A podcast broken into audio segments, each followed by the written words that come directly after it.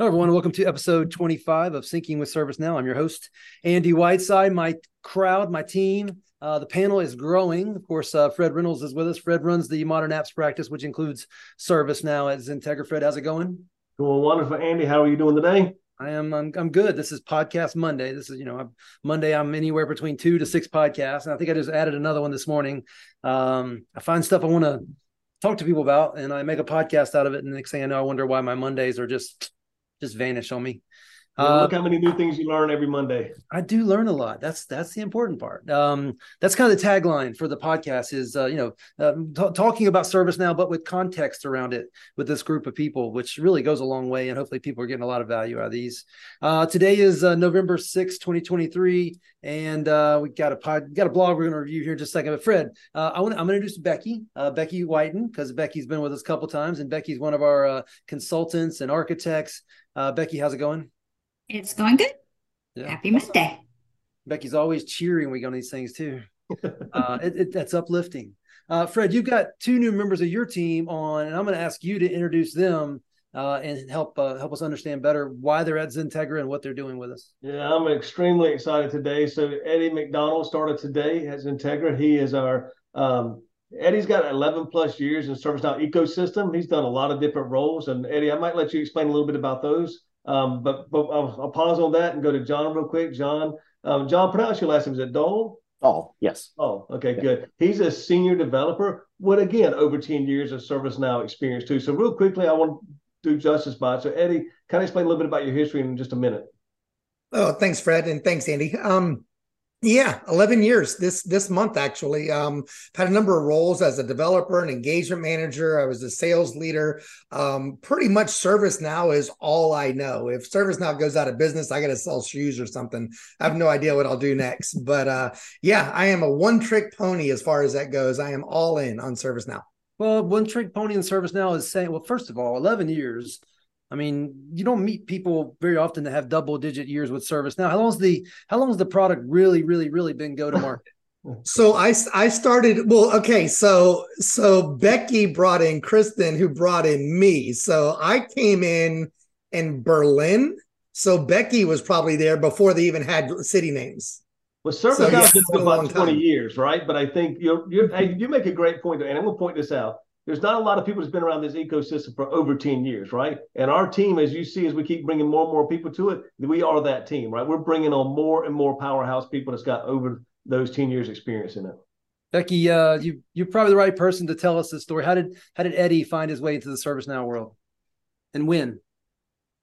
Oh, um, well, through Kristen, really. Um, so I brought Kristen in, and then Kristen brought Eddie, Eddie was like, What are you working on? What are you doing? And so forth. And so, you know, ServiceNow is fairly easy to get started into. And there's so many different avenues, whether or not you're a project manager or you're a developer, uh, different roles and so forth. And, uh, you know, you could start out at one thing and then really move uh, into and grow into uh, another role onto it. And so I think that's kind of where Eddie um, started. So Kristen helped him um, as well and brought him in, and he learned a lot about ServiceNow as she did. um, and it's grown. And honestly, you know, we're just you're, you're, looking at this as a small batch, but I my son is in it, my niece is in it. I, we have brought, you know, I have another sister that's in it. So yes, yeah, yeah. it grows. I, I, I kind of don't know what to say from there. Is it because of the um? So Eddie, let's let's go to Eddie real quick. John, we'll, we'll get to you in a second. Uh, Eddie, what what was it about ServiceNow that got you from doing whatever you're doing before? Well, first of all, what you're doing before was it technical or not technical? It was semi-technical. I was actually a I was a construction designer, so I, I spent a lot of time on a laptop. But I did it was uh, you could actually feel and touch the things I was building. Yeah, what what was the thing that got you into ServiceNow, and what's the thing that's kept you in ServiceNow? You know what? It's universal. The thing that got me into ServiceNow was the ability to take care of the mundane task. In my previous job working in the construction design, everything was about emails and phone calls, and it was always chasing my tail.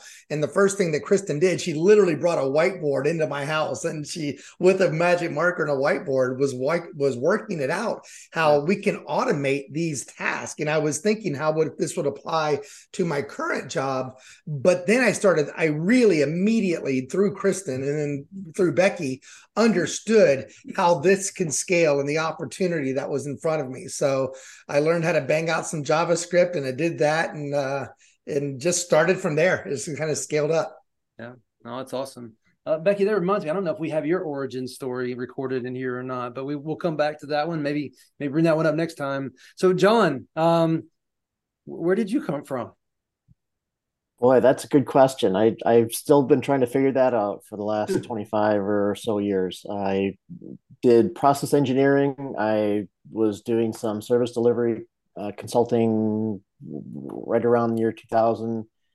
Had some questions about why decisions were being made the way they were. I took a contract to try to learn from the business side and I ended up in a Fortune 50 company where I touched on a whole lot of pieces across the enterprise and uh, uh, got really good at, at getting in there and getting my hands on different pieces. And when the opportunity came up for ServiceNow, this was back in the Calgary days. I think we did our assessment on Calgary and deployed to Dublin.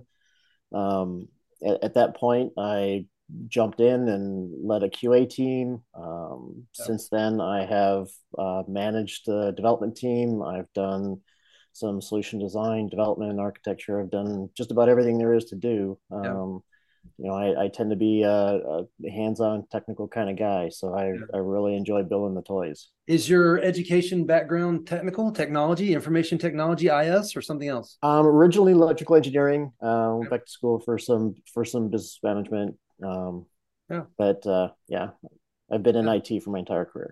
Well, I think that's the thing, and I know Becky, you mentioned several uh, family members that are in ServiceNow, now, and I, you know, were they all technical? Maybe, maybe not. Do you have to be? Doesn't sound like it. My son was an airplane pilot. Yeah. well, or that's what he went to school for. right. Yeah, that's awesome. And, and, conversely, Andy, we actually did the opposite. We bred our son to be in IT, who is also a ServiceNow de- a developer from day one. I remember flashcards. This is an if-then statement. uh, you know what? I've met him, and he's a great kid, and I also believe that what you just said. He really, Thanks. really seems to be ahead of the curve. Yeah, and he, yeah, and he seems to relish in it too. All right. Well, we need to get on with our topic here. So, Becky, you brought a blog, and I'm going to share my screen here and show it to everyone. Becky, why did you choose? Well, let me read the name of it. I think I'd be more prepared. Here we go. Uh, the name of the blog, and it's from November 2nd of this year. There's an app for that how low code tools boost finance productivity. I think this goes hand in hand with what we were just talking about. Uh, low code, no code really has changed the uh, the landscape of who can be in IT. Becky, why did you choose this uh, this blog from Alyssa Fox? A couple of reasons. One is because ServiceNow just released it this week. Um, the other thing, and it was at the top of the list of the blog list. Um, the other reason is because we currently have a customer that we are internally looking at doing some application development for. Um, and a lot of times you want to go out and look in uh, out there in the store and see if someone's already built it and there's something that you could build upon uh, that they've provided. But um, ServiceNow is great because it is not just an ITSM tool; it is truly a platform, and this is going to show you that uh, if you have things in spreadsheets or different particular areas that you can easily get it into ServiceNow. Yeah. You think companies are still running their business out of spreadsheets? That's definitely. Definitely. Yeah, exactly. Oh, well, uh, Fred and I are heading to uh, New York tomorrow afternoon. And I think, uh, you know, talk about the home of finance uh, and watching those uh, organizations adopt ServiceNow as part of their, you know, the, the, finance part of their business or their entire business. Uh, certainly going to have a lot of those conversations this week. Fred, what's uh, what do you what do you find most interesting in having a conversation around the finance side of how to use ServiceNow? Well, I think it's really how this whole blog starts off, and it's just talking about the, the use cases and starting to get the citizens developers in there, like the people who work in those places. I'll tie it to this. No matter what industry you're in, no matter what organization you're in, I think this platform gives you the ability with low code to really take those resources that know how to do the work and start building it into their building from their use cases to build automation around that. Fred, so, when you say the work, you're talking about the actual business at hand, not necessarily the technology. Those mundane tasks that Eddie was talking about, all these things become repeatable, mundane tasks that some people do, right? It's a and, and some customers, businesses, I guess, make it really complicated. They make very hard processes and, and, and just make it so hard. That's why they end up keeping that Excel that they created so many years ago, right? But that just breaks every bit of that process in the end. Yeah. So, uh, users developing IT within Excel is a big reason why that stuff's so sticky in the business. Having users be part of IT sounds like sounds like the answer, right, Eddie? It, well, it really does. And I think Fred touched on it right there with the citizen developer. When, and what that means is that a citizen developer is anybody who can build an application. And ServiceNow has done it with their low code that it's drag and drop. So you don't have to wait on IT to build something for you. You can take control of your work and create an application that's going to help you be more productive. Yeah. John, any uh, firsthand examples of working with finance organizations? Uh, I spent about 11 years in an insurance company, a Fortune 50 insurance company. Um, so a little bit here and there. Yeah. Spreadsheets, uh, definitely a big part of it. Um, in fact, in the insurance world, there are still organizations running mainframes from the 50s because there's nobody left to figure out how to reproduce it. Yeah. So you know that that complexity that gets added over time and the lost expertise really is a big factor in that, and it gets to be very costly. So if you can take that step back and and really look at your process and try to figure out how to simplify things and create something that just does what you need it to do without going through all of the extra hoops uh, can definitely save a lot of time and money. I mean, this is really at the heart of digital transformation. There's there's tons of companies. Digital transformation is moving to the cloud. It's moving to different storage arrays and different types of compute workloads. But the truth is, digital transformation is taking those mundane, user oriented things and optimizing them digitally, isn't it? Absolutely. Yeah, I believe so. I think that's part of the reason why people have a lot of failed attempts at digital transformation. To actually transform means you need to change something or do something about it. And too many people move in those projects and they're like, nope, I like the process I have. It would break too much to change that. Or, hey, I like that Excel or I like this, right? They'll never make it to that, right? I think that's that's the most powerful thing about ServiceNow, in my opinion, because you can either create it within it or you can integrate it to it. One way or the other, you're building a workflow that can actually transform the way you do business and, and make it more efficient. So Becky had the uh, the opening paragraph or the opening section here. The next section talks about optimizing communication. How is the citizen developer getting those mundane tasks and technologies and and, and business process into ServiceNow going to help with optimizing communication? So, along with creating um, their workflow that they can do, um, they could create a catalog item out there onto the portal. They could use the chat uh, piece. They can have the email into the workflows um, that occurs based upon, you know, tasks being resolved or whatever that it is um, throughout their process. And so that will keep those communication lines open. A lot of people, you know, it's something stuck into a spreadsheet or it's on somebody's desk and they have no clue of where it's at, what's going on with it, any insight into things. And so this really opens that up, not only for them to be able to go in and either look at their request or that task, um, maybe that they submitted or that they are assigned to, either way, um, but also opens up the communication of that. If there's some additional information that they may need to add in, or just know about it um, is great. You know, I've heard so many companies where you go in and maybe you're doing a workshop with them and they say, oh, well, once we submit this, it's in the black hole. And black hole. And they just have no insight to it. They you know whenever it comes out of that black hole then that's whenever they're aware of it. Right. So. Fred do you have specific examples of how when you moved your former employer into um, into ServiceNow that communication improved? Well, I think the communication piece is interesting to me because that is such an important piece of any of these processes. I mean, I think what Becky said, that's what everybody visualizes. I did my part. It went to this black hole, and whoever didn't follow up or didn't do it, that's their problem, right? I think that's what it's stressing here. You have to create something within this platform, whether it be a form or whether it be a workflow or a process that ties it together when it comes to community. I, I want to ask you a question here in a second, Andy. I just want to get this point out. Sure. When you go when we meet with our customer base, that's what I love about this. We have a lot of a lot of uh, time in the industry, a lot of experience with this type of stuff. Between Becky, John, Eddie, myself, and everybody, we've we've been in this situation. We go to these meetings like Becky and I did the other day. Some customers know how they communicate. It could be just email. It could be we don't use email. We use Slack. We use Teams. We use all this and other. What we should really do is make sure we understand what the outcome of that's going to be. And you can have all those things, right? If you want to take the time to integrate those and make those work together. The point is how to use that communication and make it and streamline and make it optimize what you're trying to do. Right. And and you saw firsthand this happen in your former employer? Yes, multiple times. I think those are some of the hardest challenges to break down is some of the communication and force a process. It's funny, Eddie and I were talking about this earlier today. The reason you break through those things is you make a way that you can measure the success around that and a way to enforce some of that behavior. That's how we saw it, was basically saying this is the way you do it. We took metrics around that and we showcased those metrics to be able to drive that behavior. Yeah, I mean, it probably makes sense to say getting this stuff into a platform that is enabled for, in this case, finance workflows is the only way you're going to pull it out of the, you know, the the cold hands of those people who built whatever that old workflow is. Absolutely. Eddie, um, customer projects in the past where you've seen communication uplift because of this move in this direction.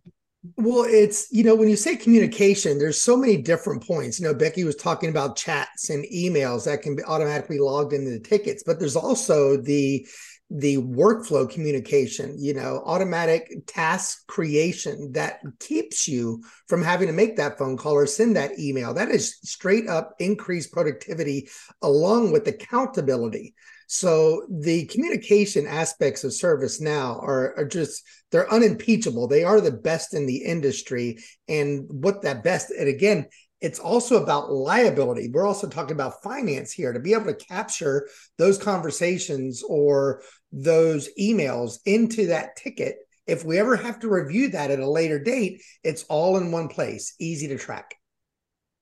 Well, yes. And that's super huge. It's one thing to get things done in the moment. It's another thing to understand later how you got got to that point. Um, John, um, any any firsthand experience on how you've seen communi- getting getting technology, getting the data, getting the workflow into a, a platform like ServiceNow uh, has improved communication across organizations? Um, when, when it's done properly, yes, absolutely. You know, one of the challenges that I've seen is is somebody will look at ServiceNow and say, "Hey, what a great tool!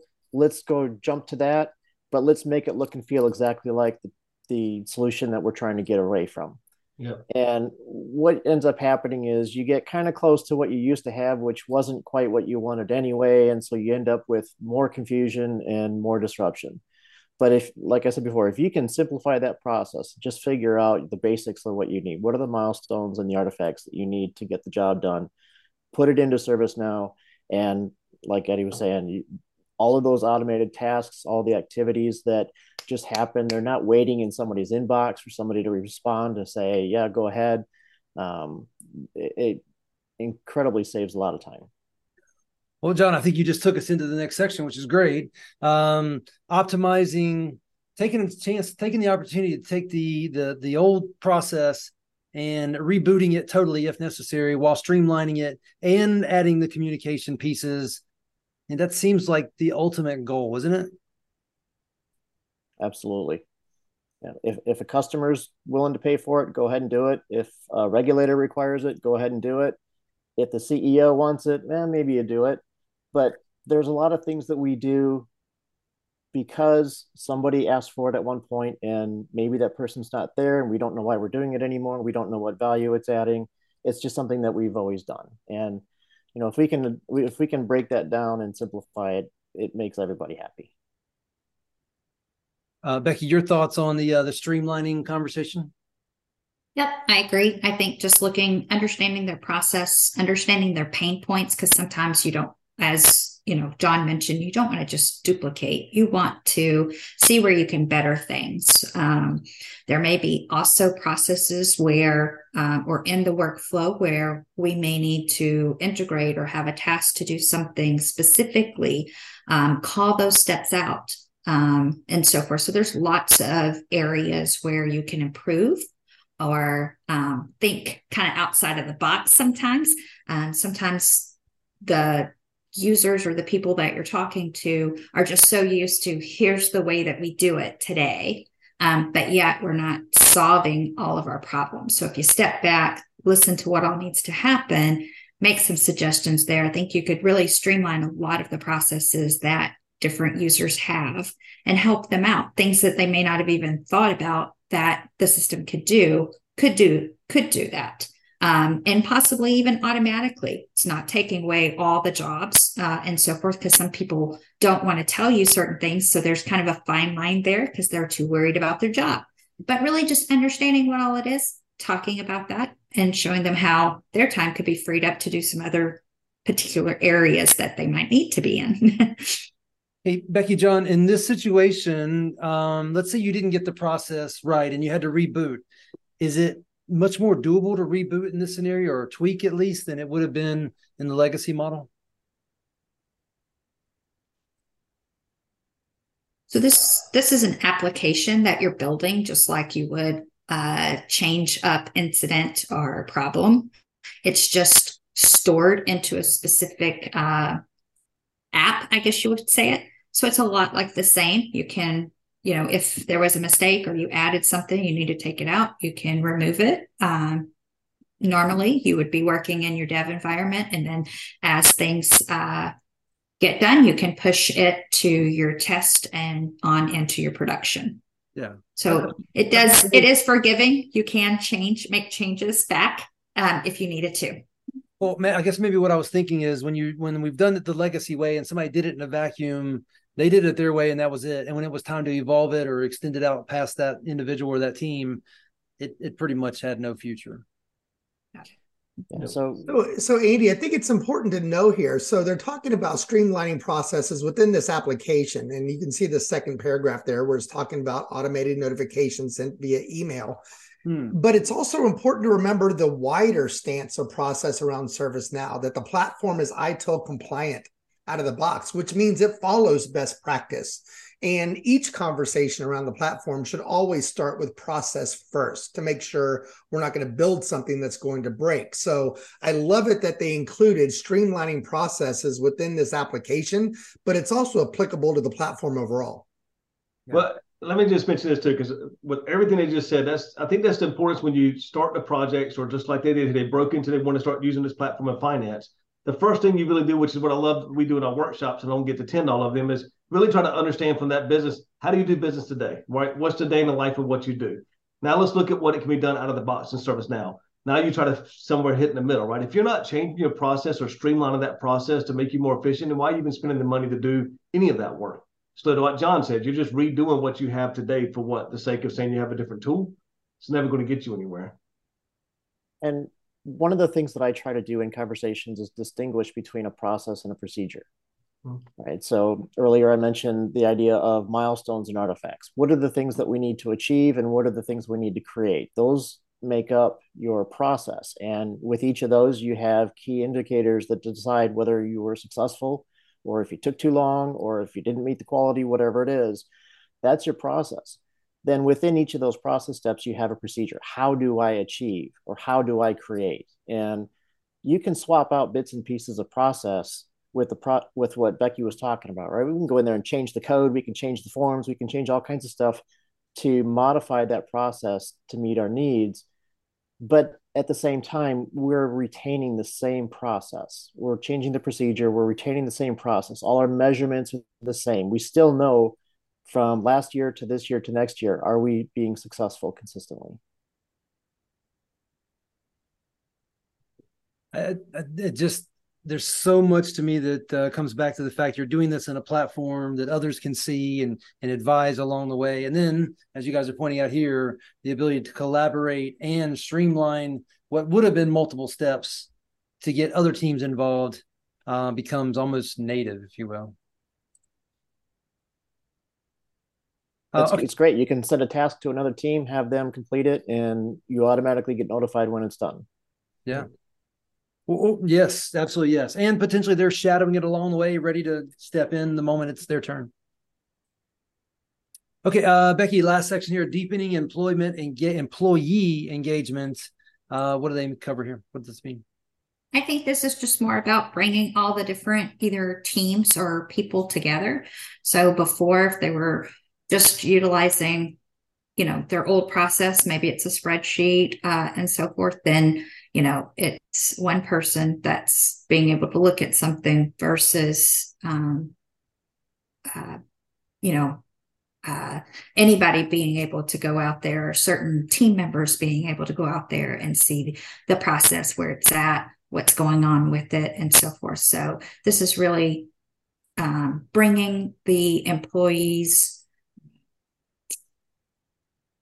uh, opening up them to be able to see more and more about uh, where something is at and and what's going on with it versus having to go find a spreadsheet and are tracking it down or tracking a piece of paper down. Um, a lot of people are still doing that today, but this will easily allow those uh, users, if they build something, they could utilize it, and then more and more teams, uh, our team members or employees would be able to see and have visibility into those particular areas as well. Well, Andy, so, what, what better way to, to deepen the engagement of those employees than the employees themselves helping contribute to the development of what they use, right? I mean, that's the key. Oh, yeah. They actually did it yeah. themselves. And it always takes me back to, you know, you some people bring you a problem with no solution, and some people just bring you a problem. So all these people just bring you a problem, but they want to be part of helping that solution, jump in and, and do some of this uh, development, right? The platform allows them to do that. Again, whether they have low skill in that area or high skill, Eddie already mentioned it, drag and drop. You can build workflows. You can do certain things with a little bit of help um, to do that. So I think that's the biggest part of saying deepen that employee engagement here means these were employees that built this. You got to remember the, the part of this blog. They built this in order to help optimize what they did to make them more efficient. So obviously the adaptation of what they did is all on them. Yeah. Great way to look at it yeah, they they they own it, they influenced it, they control it. It's not IT anymore. It's it's the business and the different parts of the business that are bringing bringing this to market internal. Well, and I'm starting to see a little bit of a trend with that. We've met with a couple of customers. Fortunately, I get to meet with a lot of customers, and we met with a couple of customers recently that have absolutely adopted this citizens development within their companies and within all the organizations. So every organization has a citizen developer within their organization. Everybody feeds it back through IT who owns the you know the the uh, release path, right, and the standards and push from test to production and things. But again, they all have citizens developers in the areas, and they're being very efficient in solving the use cases they have. Otherwise, you'd be like my formal workplace and have a backlog of 300 stories every day that you can't get out get rid of. And I think it also helps with, um, you know, before a lot of people don't like change. If they're involved with it and they're talking through these things and and their team members are the ones building it or helping to build it and giving feedback onto that i think it really helps the process um, for them you know? Yeah, it, it, yes you have enabled them. And you know imagine a world in, in it where if we could have done this a long time ago how much more digital transformation would have happened you know, I find it interesting that they're talking about employee engagement when it's such a difficult metric to actually measure outside of a survey. But with the example that they're using in the middle of this blurb with 22,000 employees on a spreadsheet, I would argue that the most disengaged employee would be the one reviewing a spreadsheet with 22,000 employees on it. And if you could sidestep that, you know, the engagement is going to be far easier if there's automation around these tasks and there's uh, there's tasks that are tracked versus just always head down into a spreadsheet or a Word doc. Right, right. Hey, John, your thoughts on this section? Um, you know, I've the the idea of having people more directly involved in creating the solutions that they're going to be using is absolutely great. Um, I I've always had this kind of concern in the back of my mind about citizen developers where the the pro coders if you will tend to be the incident responders right? So the pro coders they or the the citizen developers build something and it looks great and it meets their needs and it gets deployed. And then you start asking for well can you make this tweak? Can you make that tweak? And next thing you know it has grown beyond the original design and it's grown beyond the capabilities of the low code, no code.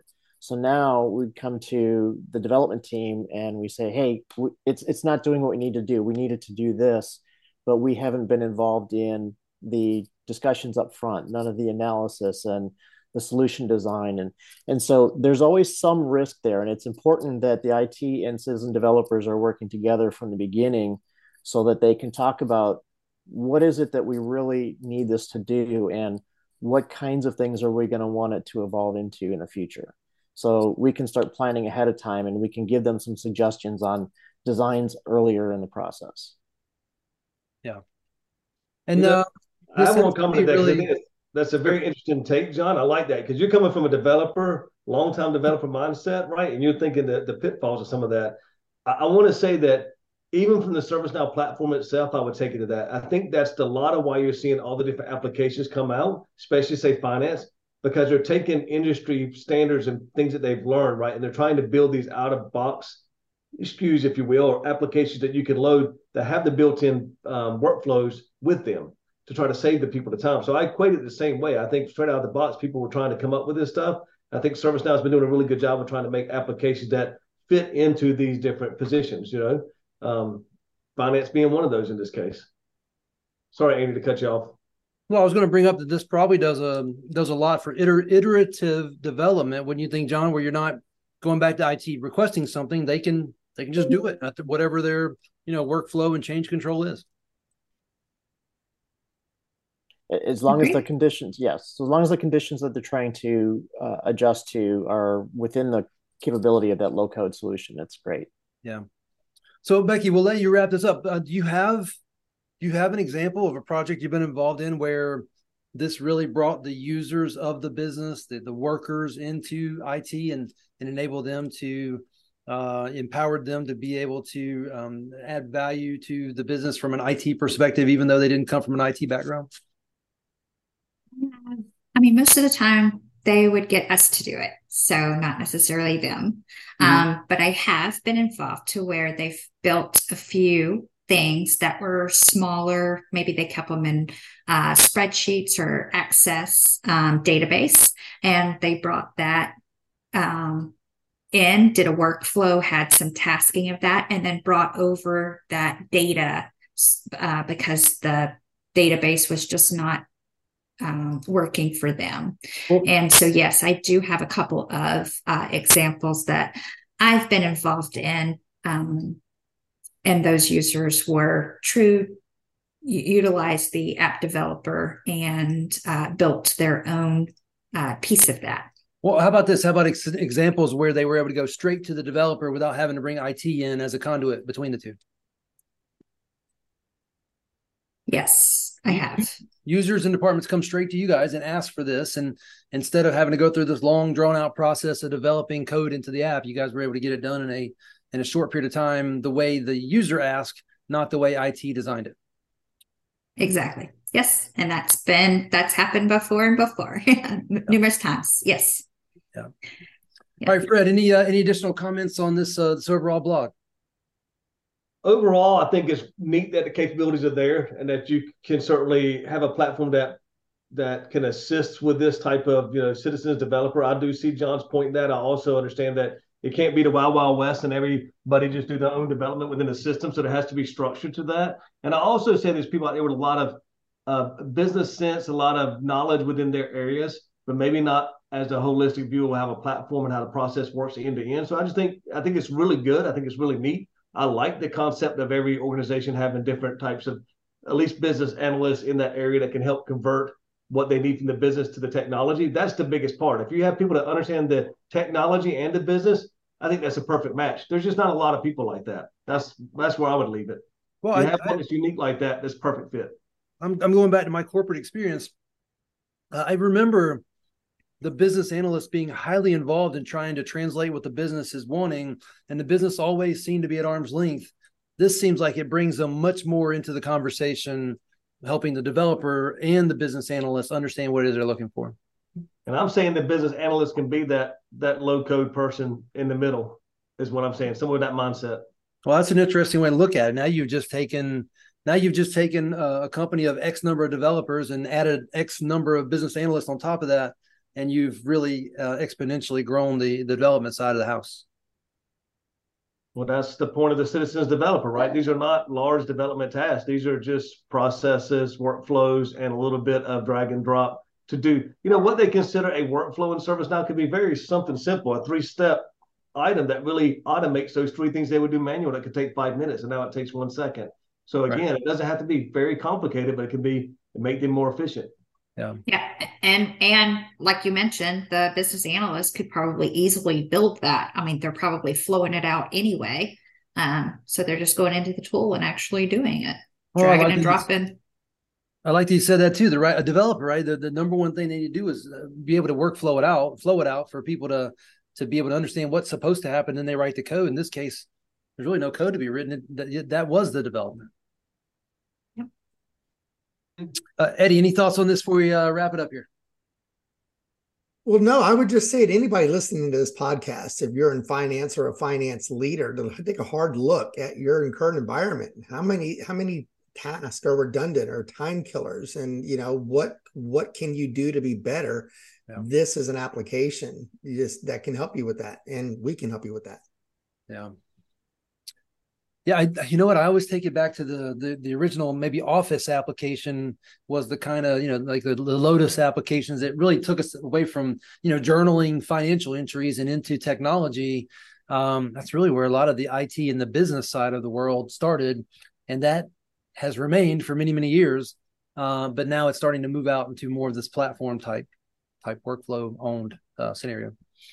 Yeah, um, yeah, you know, Eddie, that reminded me to say this. If you're if you're in this space and you're looking for help, that's that's why we do these podcasts. we try to be proactive about addressing uh, what's going on in our industry and having these conversations. All right, John, come back, come to you for the last word.